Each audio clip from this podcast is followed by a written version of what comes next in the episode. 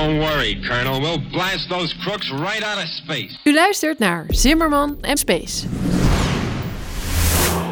Als zwarte gaten bestaan, zijn er dan ook witte gaten.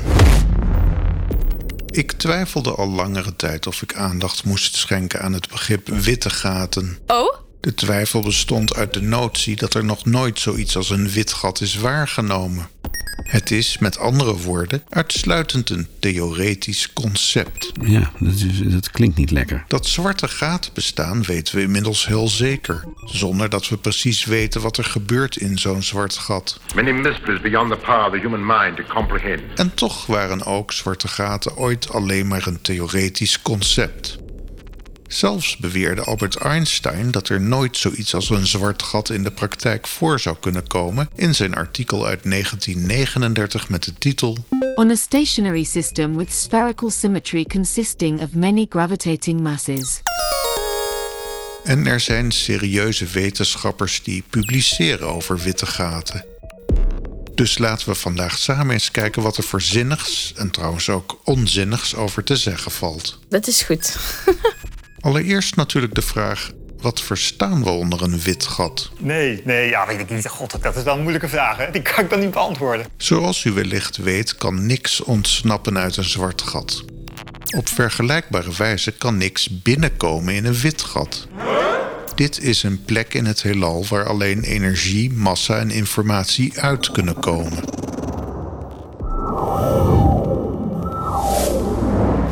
Dat roept natuurlijk gelijk de vraag op: als er niks in kan komen, hoe kan er dan überhaupt ooit iets uitkomen? Daar zullen we zo op ingaan. Oh, gelukkig. Astronomen en natuurkundigen vergelijken een wit gat met het achterstevoren afspelen van de tijd van een zwart gat. Dus hier beginnen we met een zwart gat dat alle materie in de buurt opslokt en dat wat binnen de Schwarzschild radius terechtkomt nooit meer laat vertrekken. En nu draaien we de tijd om en we hebben de omgekeerde situatie. Een vergelijkbaar monster waar allemaal materie uit tevoorschijn komt. Een reden dat astronomen blijven theoretiseren over witte gaten is het feit dat deze objecten in principe niet worden uitgesloten door de natuurkundige vergelijkingen die opgaan voor dit heelal.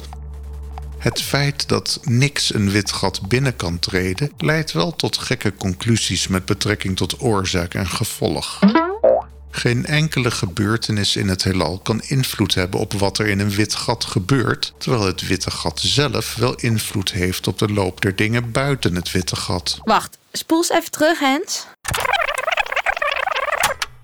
Geen enkele gebeurtenis in het heelal kan invloed hebben op wat er in een wit gat gebeurt, terwijl het witte gat zelf wel invloed heeft op de loop der dingen buiten het witte gat.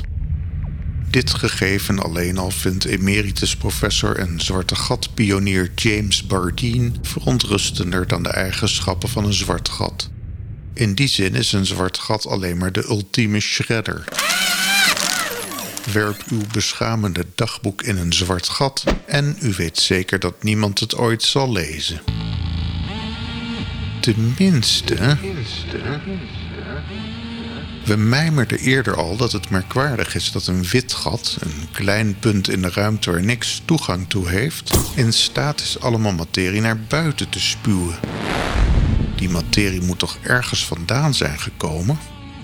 Helemaal steekhoudend is die laatste bewering natuurlijk ook niet, want dit hele heelal waarin u nu naar dit verhaaltje luistert, is toch ook ooit uit niets ontstaan, nietwaar? Maar goed, laten we geen spelbrekers zijn en ons blijven afvragen waar de materie van een wit gat ooit vandaan is gestolen. Eh, even kijken. Aha, u bent mij al voor. Een wit gat was misschien ooit wel een zwart gat. Of misschien dacht u, en met u nog vele andere astronomen, dat een wit gat een andere verschijningsvorm is van een zwart gat.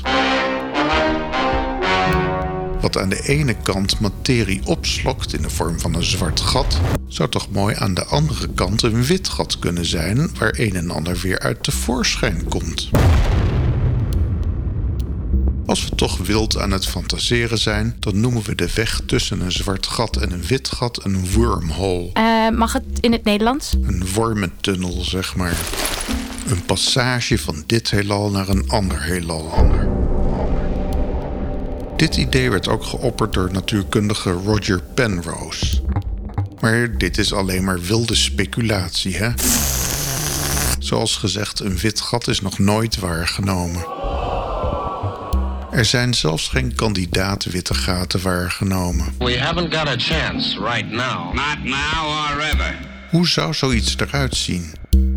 Volgens Carlo Rovelli, theoretisch natuurkundige aan het Centre de Physique Théorique in Frankrijk, zouden we het vrij zeker weten als we materie tevoorschijn zouden zien schieten uit een punt.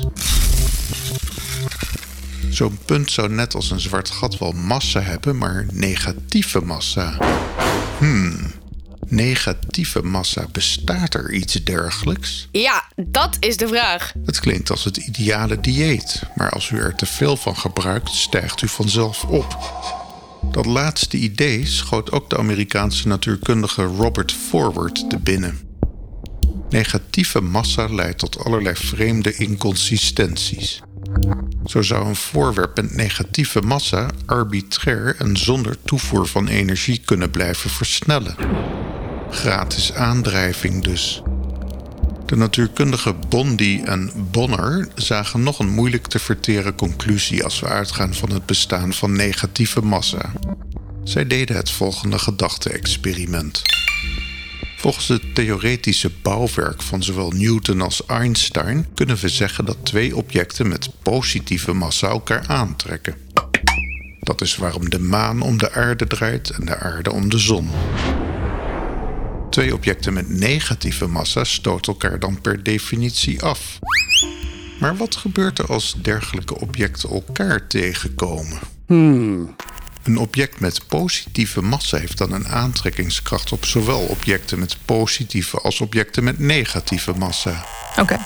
En een object met negatieve massa stoot zowel objecten met positieve als objecten met negatieve massa af. Oké. Maar dat betekent dan dat we een perpetuum mobile kunnen bouwen. It looks like you lost another one. Hang twee objecten naast elkaar. Eén met positieve massa en één met negatieve massa. De krachten die deze objecten uitoefenen wijzen dan dezelfde kant op. Dat is de ultieme droom van mensen die afhaakten bij de natuurkunde op school. Gratis energie. Een paar jaar geleden verscheen er een artikel in de populair-wetenschappelijke pers dat de wetenschapper professor Peter Engels van de Washington State Universiteit in een experiment negatieve massa had gemeten. Negative mass hydrodynamics in a spin orbit coupled Bose-Einstein condensate. Engels en zijn team koelden rubidiumatomen af tot in de buurt van het absolute nulpunt. Wanneer de rubidiumatomen uit deze toestand werden verlost met lasers, vertoonden zij inderdaad een eigenschap van negatieve massa. Dat kan je je toch niet voorstellen? Wanneer er tegen zo'n rubidiumatoom werd geduwd, versnelde het in de richting van de duwer in plaats van daar vandaan. Maar de grote hmm in dit verhaal is dat we die atomen moeten duwen om dit effect überhaupt waar te kunnen nemen. Dus dit is nog ver verwijderd van de droom van anti-zwaartekrachtaandrijving. Maar nog even terug naar onze witte gaten. Als we een plek zouden kunnen aanwijzen waar veel energie vandaan stroomt op een exotische manier die niet verklaard kan worden door bestaande kosmologische modellen, dan zou zoiets wel een kandidaat kunnen zijn voor een wit gat. De grote vraag is of we ooit zoiets gaan vinden. Het kan best zijn dat die toch ook wat raadselachtige richting van de tijd, altijd maar één kant op, ons beperkt tot een heelal waarin alleen zwarte gaten voorkomen.